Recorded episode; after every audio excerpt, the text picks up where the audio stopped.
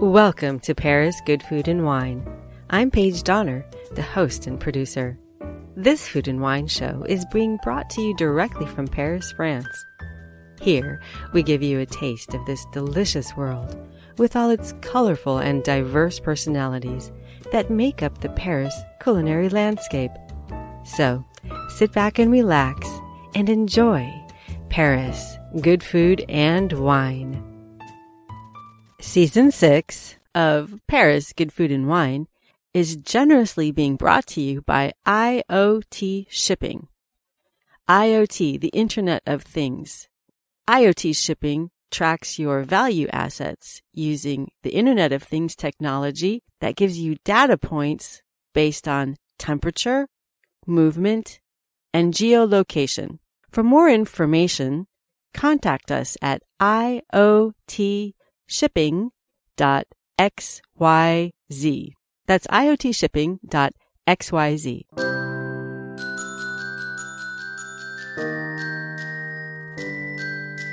This December podcast shaped up quickly to be a very festive one.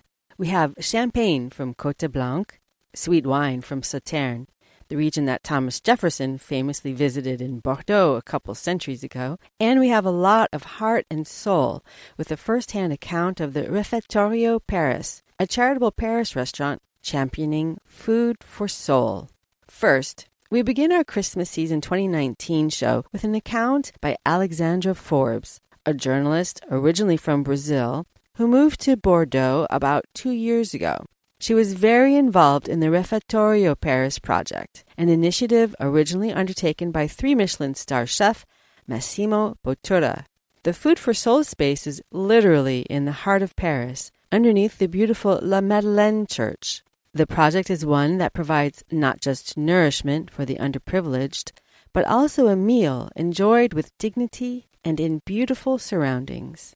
We then turn to Pierre Lurton, who happens to be Alexandra's husband. He is the managing director of not just one, but two world class, mythic Bordeaux estates, Cheval Blanc and Yquem. Because Sauternes is so emblematic of the holidays here in France, its golden, honey like elixir seems to pair with such great finesse with the sweet and savory dishes of the season. We speak with him more about Yquem this time.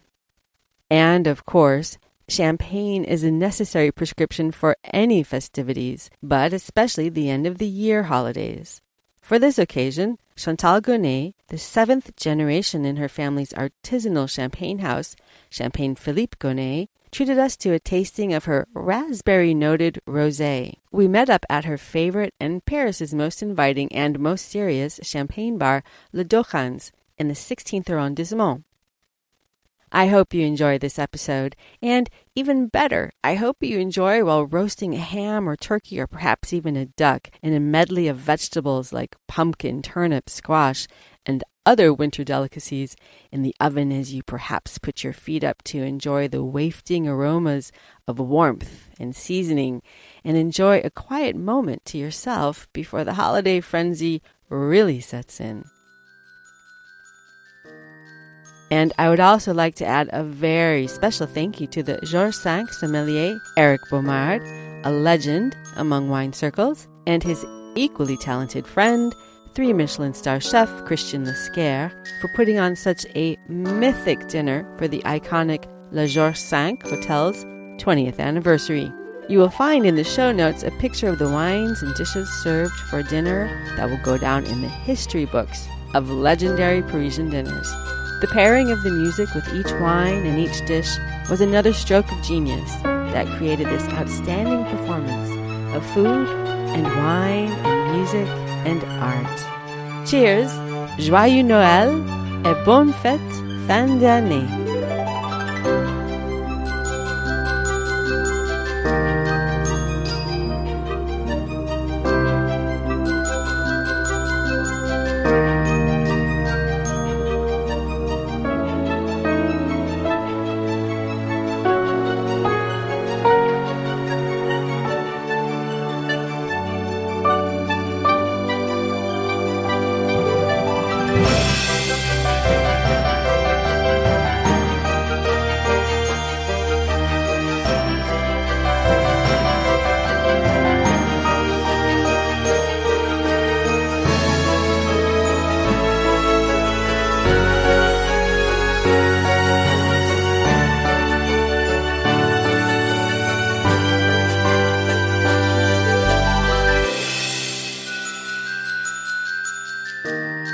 Can find Paris Good Food and Wine on iHeartRadio as well as on Spotify. And also, as always, on iTunes, SoundCloud, TuneIn Radio, and Stitcher. Okay, Alexandra Forbes. We're here at the Le George V because it's their 20th anniversary today. And goodness, I mean, I walked in you, and then you came down to the lobby and we were both overwhelmed by all the festivities. But that's not necessarily why we're doing the interview. We're actually doing the interview to talk about the Refettorio Paris.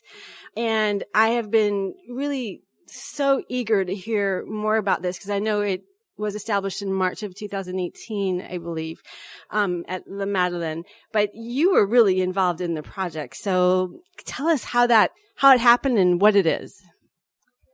Hi. Well, first of all, thanks for having me.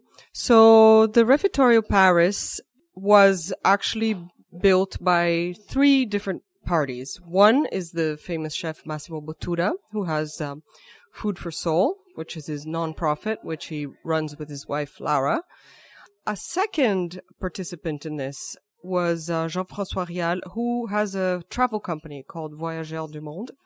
And the third one is J.R. Gier, this very famous French artist that actually has done quite a lot of things in the United States. People might know him from his oversized black and white um, photography work.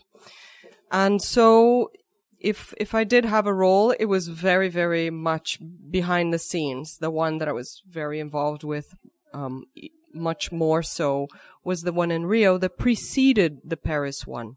But the uh, just to explain, the refettorio in Rio was the second of the refettori.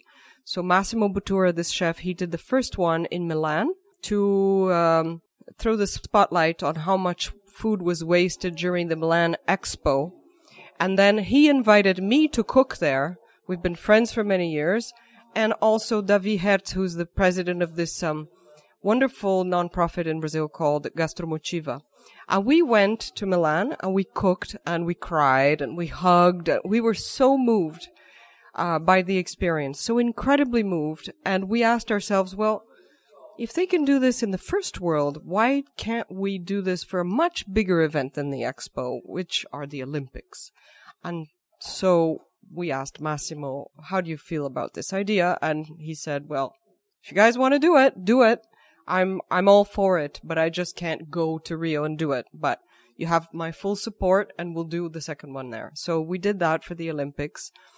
And the interesting thing is that not many people know, but JR, this artist who is really into food, he has a very cool and tiny nonprofit in Rio.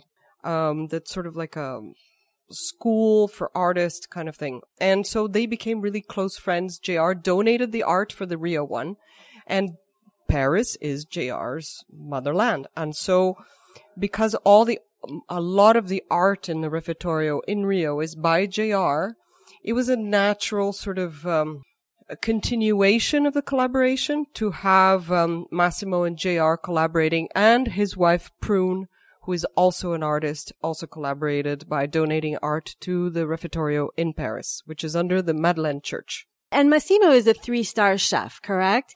Is that how you guys got? So you guys got a lot of support when you opened up the, and you're very humble to say you were behind the scenes, but I mean, you, I know you were a mover and a shaker there in this project. Um, is that how you got Yannick Alléno and Alain Ducasse to participate?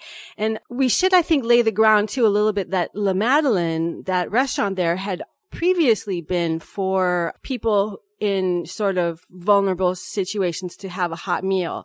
But now it's using all, not recycled food, but food that Carrefour has donated.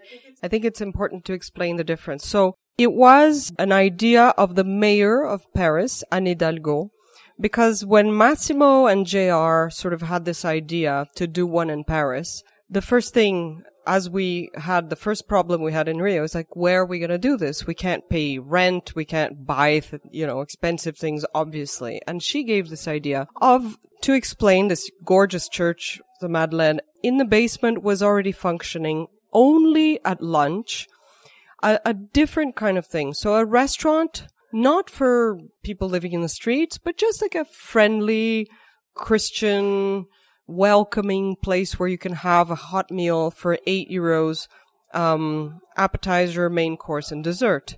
It's important to note that that is still going on and they, they share the space, which is something quite amazing. And it was a little bit complicated in the beginning because they were sort of like, who are all these people wanting to put in, put in all this crazy art and redo the whole dining room? And so what happens there is that that space is one thing by day where you or I could go, in theory, and eat a hot meal for eight euros. And it is a completely different thing by night where you could not go to eat because it is only that uh, only at night is it the refectorio project. And the refectorio project, one of the rules is that it serves people that couldn't otherwise afford a nice meal of an appetizer, main course, and dessert. This is always, always served free. And in the case of Paris, because of everything that's been going on in recent years, that it means that there's a lot of refugees and they all eat for free and uh, and people serve and believe it or not there's a many months long waiting list to work as a server there at the Refectorio Paris. You can register on the site and then you wait and wait and wait to work for free. That's inspiring to see that there's so much heart in Paris for people, you know, like to give of their time. And then also just, you know, such a huge initiative, arts, uh, gastronomy, international uh, resources and talent. Let's let's back up a little bit because um, I said uh, this is Alexandra Forbes, and then you said you know you had been cooking, but let's let's let's lay the groundwork too. You are a journalist. You're the editor of GQ Brazil, but you live here now with your husband in Bordeaux, actually, but you're often in Paris. Um, tell us a little bit about your background. How did you move into culinary or and gastronomic journalism? Well, I've been writing about food and drink, I would say for about 25 years. I started very young. It's always been a passion. My, my father brought me to Paris every year when I was a little girl to teach me how to eat and drink because I started to taste my first Bordeaux at eight years of age. And, um, along these 25 years, I've interviewed, I don't know how many chefs and I've eaten I don't know how many tasting menus around the world. So I've always traveled to, to eat and to drink. And, um, that has obviously with time you end up begin, you, you end up becoming friends with some of these people you interview. And Massimo Bottura is, is one of these uh, friends that I've made along the way. And so four years ago, I was at a tasting of wine, Cheval Blanc wine, Chateau Cheval Blanc, and Cheval des Andes, which is their baby that they make in Mendoza. And the president of the winery was in Sao Paulo to to present these wines to four wine writers. And I was one of these four wine writers. And that was four years ago. Two years ago, I moved to Bordeaux and we've lived happily ever after. That's wonderful. It's always, it's always inspiring to hear a love story, especially, especially during the holidays when people's minds are on family and love. And now, um, just to, to kind of wrap this up, I know you're going to be using some of your, or a lot, you know, a lot of your expertise and you're going to create a podcast yourself, which is awesome. It's always wonderful to have more in the mix. Are you envisioning, do you have a name for your podcast? Are you envisioning, do you, do you want, I mean, do you want to share or? Yeah, sure. I think that, that it's something still quite new. It's exploded in the United States for sure.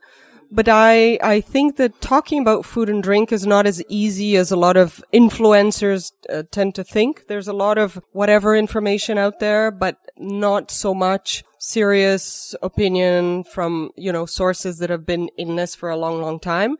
And so I decided to share a little bit of my stories in a podcast for the Brazilian public, which is my main public. And it's, it's going to be called Ouça, which means listen in Portuguese. And it's going to be, I would say, half food, half wine with a little sprinkling of spirits in there. Well, with that, Alexandra, I want to say a big obrigado. Uh, thank you so much. And we look forward to hearing the next projects coming out of you. Thank you. Thank you very much for having me. You're listening to Paris Good Food and Wine with me, your host, Paige Donner. Paris Good Food and Wine is generously being brought to you by IoT Shipping. Contact them at iotshipping.xyz. IoT, the Internet of Things. Up next, we have Pierre Lurton, who's the managing director of Chateau d'Yquem, as well as Cheval Blanc. But today we speak with him about Chateau de d'Yquem. The show is produced and broadcast from Paris, France. It's Paris's first ever homegrown English language radio show about food and wine.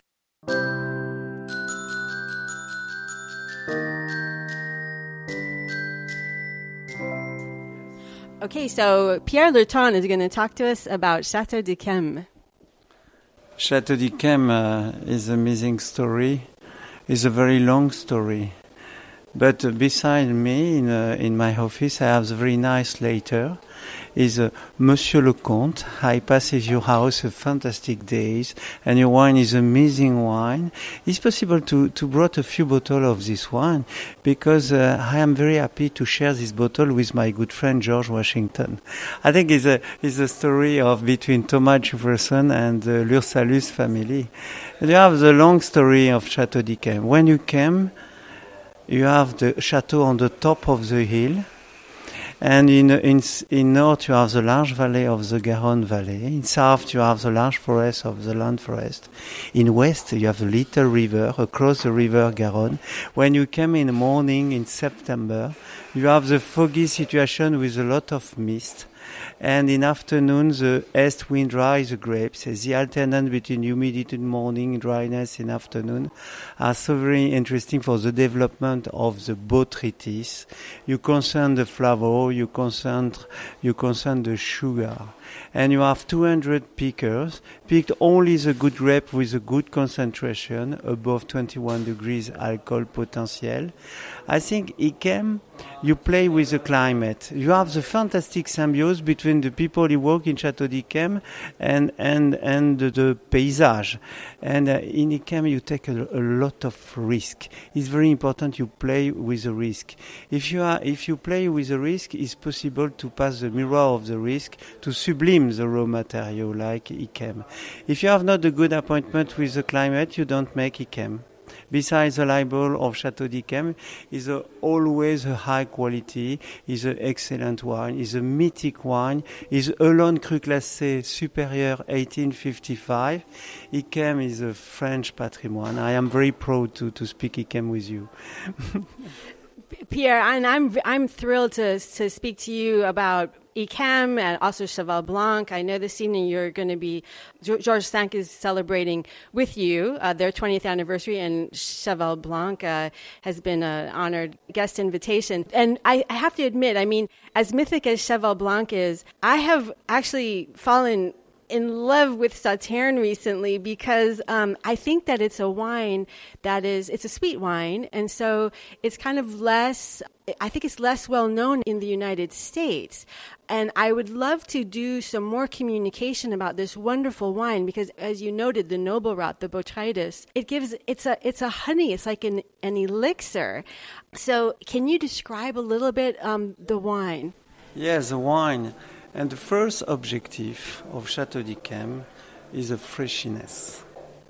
And when I organize a blend of this wine, I pick only the good plots with a high level of, of, acidity. I think it's very important to have the high level of acidity. If you play with the sugar, it's so very dangerous because the wine is not digest. It's very important to have the wine very clean, very fresh. And also, the big problem for the people when I put my bottle of Chateau d'Yquem, when I open Chateau d'Yquem, I think is the best moment for me for, with a young vintage, with a cool temperature, is for aperitif. I think for aperitif is, is, is a sublime Yquem is, is great. But after is difficult for the people because if you put the red wine just after, it's always difficult to drink the red wine after the sweet wine. But also and uh, poulet with palm fries. I think it's a traditional dish in a country in Chateau d'Yquem, in a, in a Landes forest. And the sweet bread with the spinach cream is amazing association with Chateau d'Yquem. And Comté cheese affined. I think also and the blue cheese is a great moment for Chateau d'Yquem. But a little crepe Suzette with a slice of orange, I think it has a very good bridge with Chateau d'Yquem. And I, I, suppose in the middle of the night with a cigar is the right moment to drink a Chateau d'Yquem. Donc I think is is the big problem of this chateau is because it's a mythic chateau. It's a very on the top chateau, and the people have is, is very proud to show the bottle in my cellar. You see the evolution of the color of the golden gold color, the and the mahogany color and the amber color. But I think it's very important to open and Chateau d'Yquem. But you have the time with Yquem because it's so very important and so very elegant to travel in the time with Chateau d'Yquem. But you have always the good appointment with the quality. And right before we started rolling, you mentioned that you had just put a 1999 in a in a Magnum. Yes, I put 1999 in Magnum because it's a 20th birthday. 1999 is a, is a dry vintage, but it's a plethoric vintage because the people produce many bottles of quality wine, like 82 and 82 and the people produce many bottles of wine but you have the fantastic quality wine. I suppose 99 today have the good appointment uh, to, to good appointment to open the bottle with uh, with the people around the table. And 99 you have a very nice botrytis and you have just a little uh, uh, comment dire uh, agrumes uh, and just a little touch of uh, pineapple and uh, the structure is a very voluptuous structure. And very voluptuous wine is so very elegant wine. And I suppose Chateau d'Yquem is a cashmere wine. But the backbone of the wine is the freshness. It's very important to have the freshness Wonderful. I'm going to borrow your term about cashmere from now on because I, I completely agree with you. Freshness and cashmere uh, and, and then the citrus, the, the agrume. I want to thank you so very much. I know you're, you're, you're, you have a dinner in the next uh, minute or so. You have to dash away, but I want to thank you very much, Pierre, for this interview. Thank you. Thank you very much. Uh, yes, I passed a great moment. It's always a great moment to speak about Chateau d'Yquem and Chateau Cheval Blanc. But for me, it's a double life because in Chateau d'Yquem, I play with the rods. In Chateau Cheval Blanc, I fight the rods. It's not the same attitude. Thank you. This episode of Paris Good Food and Wine has been brought to you by Paris Food and Wine. You can find us at parisfoodandwine.net. IoT shipping IoT shipping uses the Internet of Things technology to track and trace your value assets throughout the transport process. Data is monitored by temperature, geolocation, and movement so that you always know where your value assets are and in what condition they are in. Contact them for more information and for a quote at iotshipping.xyz. That's iotshipping.xyz. Next up is our delightful conversation with Chantal Gonnet of Champagne Philippe Gonnet, which is based in Le Mesnil-sur-Oger. Find this and more episodes of Paris Good Food and Wine on SoundCloud, Stitcher, YouTube, TuneIn Radio, and also on iTunes.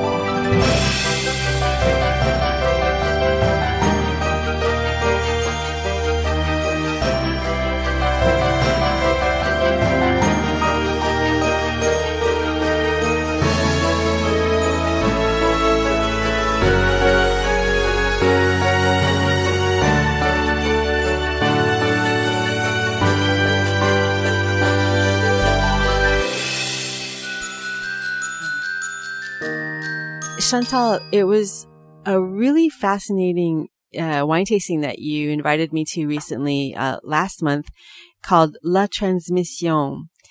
And what's so fascinating about that is that these are all women like yourself who have um, come from champagne families for the most part. I guess maybe not all of them, but but most of them, and are now finding themselves managing these companies. You know, mid-sized to some of them quite large.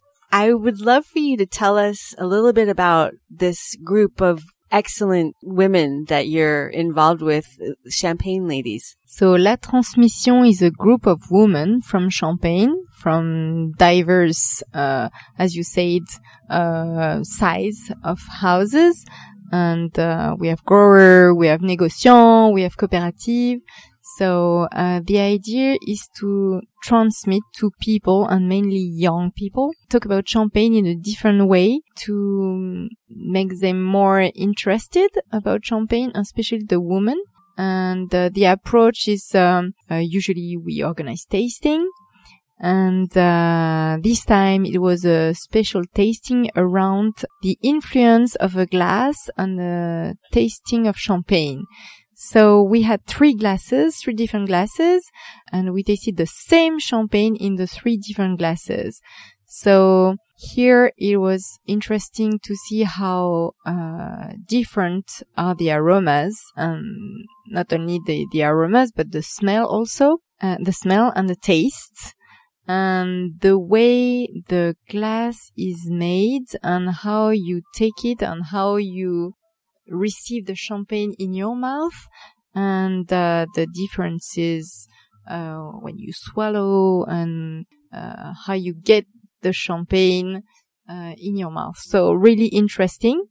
And you see that even with um, different glasses, so we, we, had not no flute because uh, we like white glasses uh, which are more like uh, white wine glasses, but they were quite similar, quite big glasses.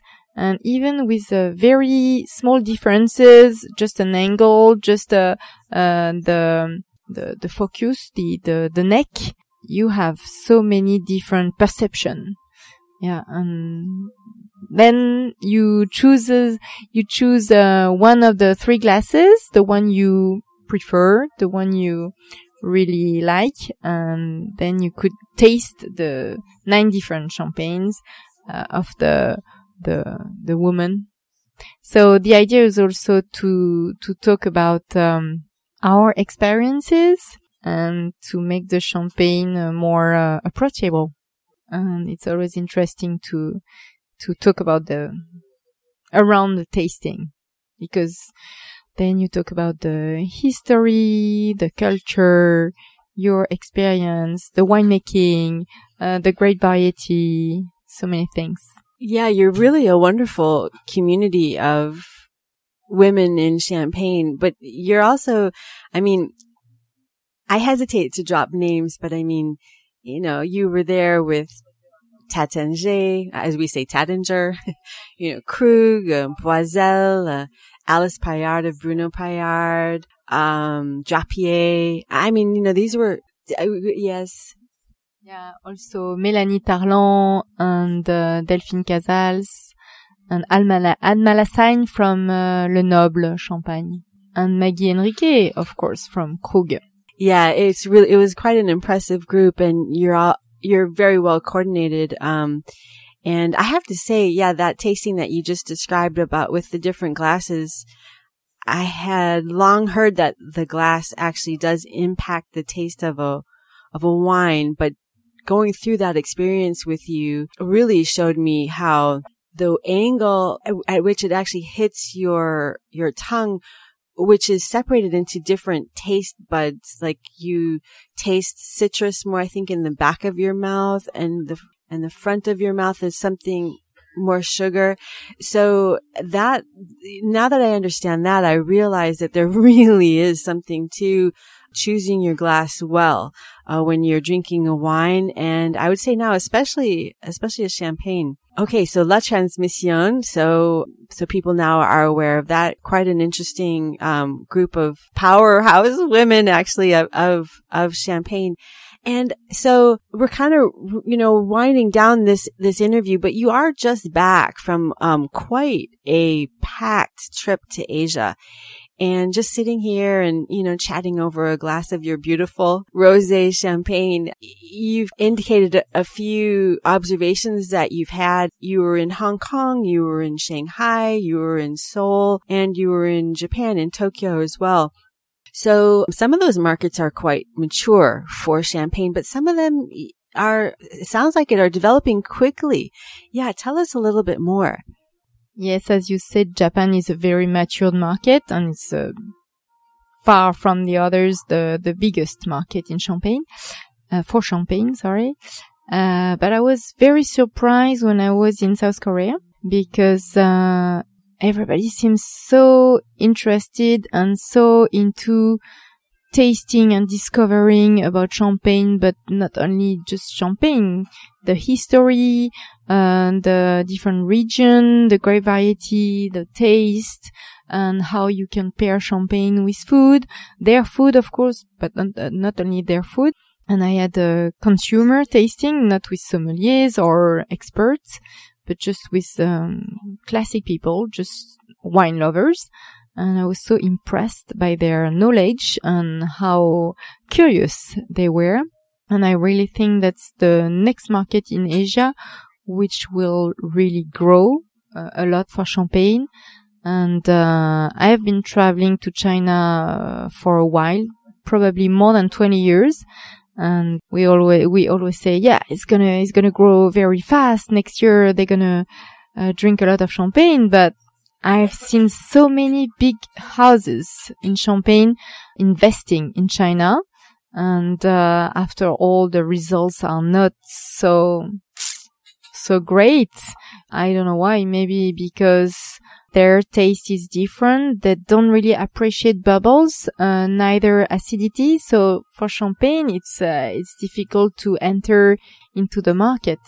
And uh, South Korea, they they have uh, kimchi, which is uh, with acidity, and I think they can really better appreciate or their their taste is uh, more adjustable to champagne taste, champagne, um, yeah, sensation.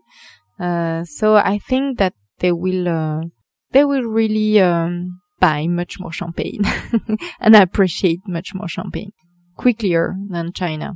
And of course, then, uh, I've been to Hong Kong, but it's a very different market. It's very international. So, uh, I don't think we can compare that, but I think we have to really, uh, look up, uh, look at, South Korea. It's the, the next interesting market. That's some really great insight. And I'm sure a lot of people will appreciate you sharing that. You're listening to Paris Good Food and Wine with me, your host, Paige Donner. Paris Good Food and Wine is generously being brought to you by IoT Shipping. Contact them at iotshipping.xyz. IoT, the Internet of Things.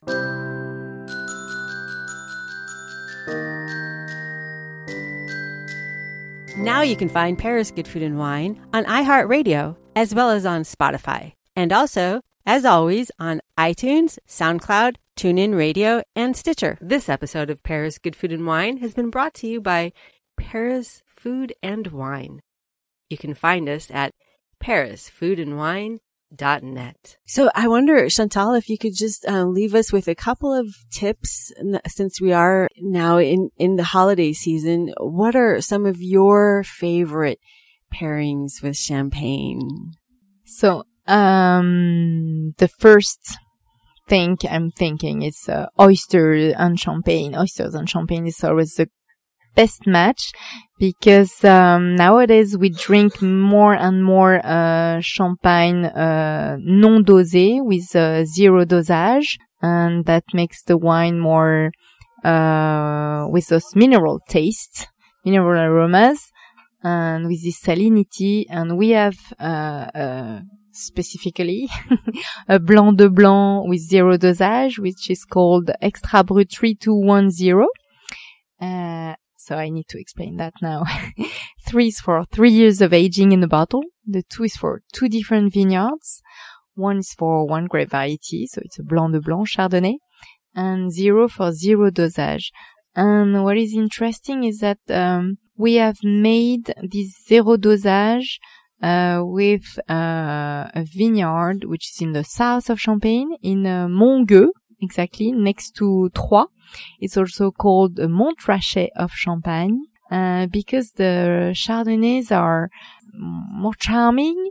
Uh, they are uh, the vineyards are facing the sun, so th- I, I, could say they are more solaire and they are uh, always more matured. We always start the harvest in Montgueux every year. It's probably one week before Le Mesnil-sur-Oger, which is just an hour more north.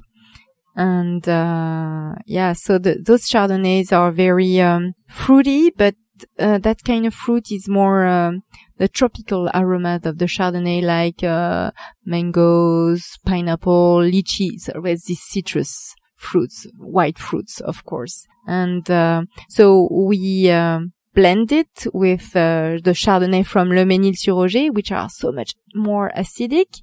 So it's quite interesting because you have the charms of uh, the Chardonnay from Montgueux and the austere, vertical, very straightforward Chardonnay from the Le Mesnil-sur-Oger.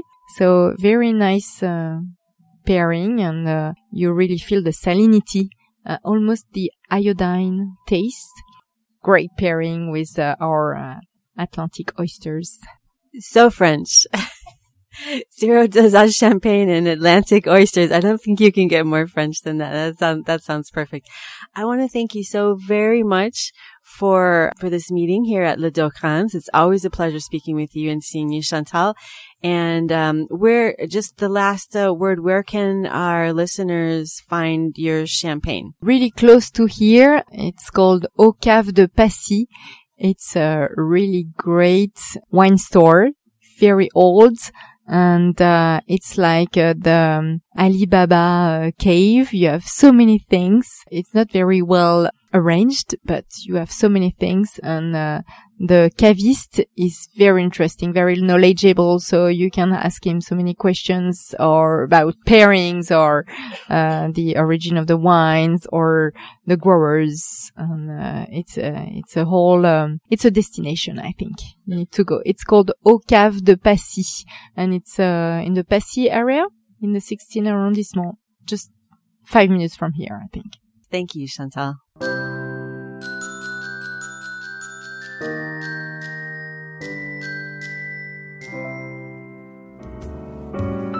Thank you for joining us on this episode of Paris Good Food and Wine. A big thank you to all who helped make this show possible. And especially a grand merci beaucoup from me, your host and producer, Paige Donner. You can find this and past episodes of Paris Good Food and Wine on Spotify, SoundCloud, iTunes, iHeartRadio, Stitcher, and TuneIn Radio, and wherever you get your podcasts. Remember to follow us on Instagram at Paige Food Wine and on Twitter at Paris Food Wine. Leave us a review, comments, suggestions, and story pitches at parisfoodandwines.com.